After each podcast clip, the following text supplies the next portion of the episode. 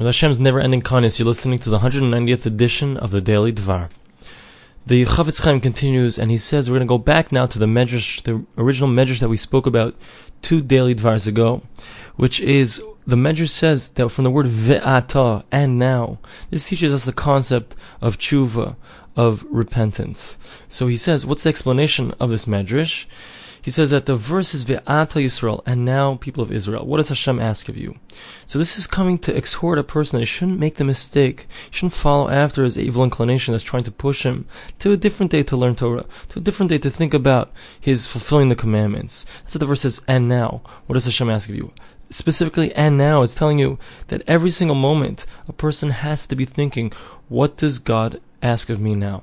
And this is a very powerful idea, says the Chafetz Chaim, because this is something that's a, that applies to a person every single day of his life. For example, a person gets up in the morning and he thinks to himself, okay, what should I do? Should I go to daven? Should I go pray with a minyan in a shul in the synagogue, or should I go out and work? So he has to say to himself, "Vi'at," and now. This verse applies to me. And now, what does God want from me? Certainly, Hashem wants me. Certainly, God wants me to go out to the to the synagogue to pray, and then and then be involved in my own affairs, right? And then what happens after he finishes davening, after he finishes the prayer service. So he says to himself, okay, what does God want from me now? He has to ask that question again every moment. What does God want from me now? Certainly God wants me not to just go straight home, he wants me to learn. If I, that's the halacha. You're supposed to learn right after davening. You're supposed to spend some time. You're not going to do it now. When are you going to do it? So fine. So then what happens? The person has to ask himself again, what does God want from me at this point? So what does God want? He wants me for sure to go home to eat something because I have to take care of my body. I have to take care of my soul. And then after I eat, so there's a mitzvah, there's a commandment for me to go and be involved in my livelihood. So the Chazal tell us. And then after a person has been, been involved with his livelihood, he has a chance, he has a free moment, what should he do? He has to ask himself, what does God want from me now? God wants me to take the opportunities of my life to connect to spirituality, to learn Torah. Torah is the greatest thing. Every single word of Torah is, is a separate mitzvah. What does God want from me? That's what a person has to be constantly asking himself. That's the verse, Ata and now. What does he ask of you?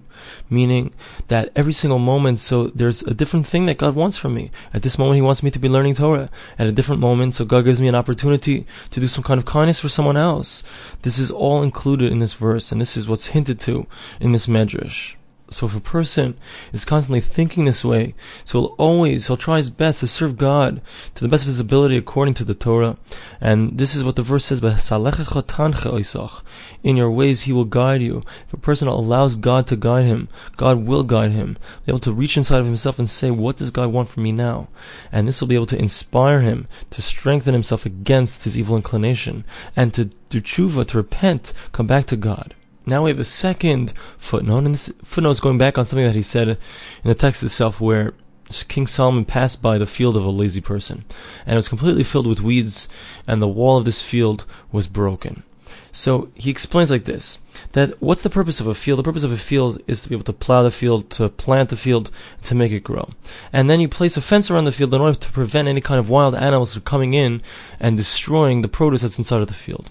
Now, when a person is lazy and he doesn't plow and he doesn't go and seed the field, so what happens? So it fills up with weeds, and in the end, not only that, but the but the fence that's around the field also gets destroyed. So even if he wants to take out all of the weeds and plant it anew, so it still won't accomplish anything until he fixes the fence that's been broken down.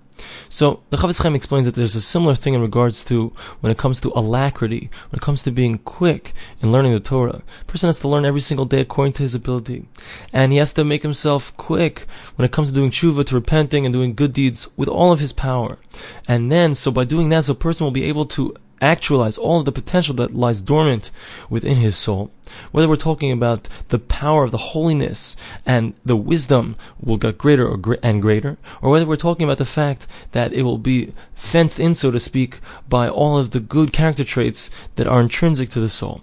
Because God went and He put in the nature of the soul that it has the ability to get greater and greater, just like when a person plants something in the ground. So there's potential that's placed into the ground. So depending on how much rain there is, the rain brings out that potential. Similarly, the Torah also brings out the potential of the soul. According to how much a person invests in his learning of the Torah, that's how much the potential of a person of his soul will be brought out. According to how much light of the Torah he shines on it, and the holiness of the Torah, that's how much wisdom and holiness will be able to come out of a person's soul as well. This is what the verse is talking about when it says, Yarav Kamatar Lekhi, Rasi, the verse in Deuteronomy chapter 32, verse 2, refers to the Torah as rain and dew, because the Torah has that power. Just like rain brings out the potential of the seeds, so the Torah brings out the potential of the soul.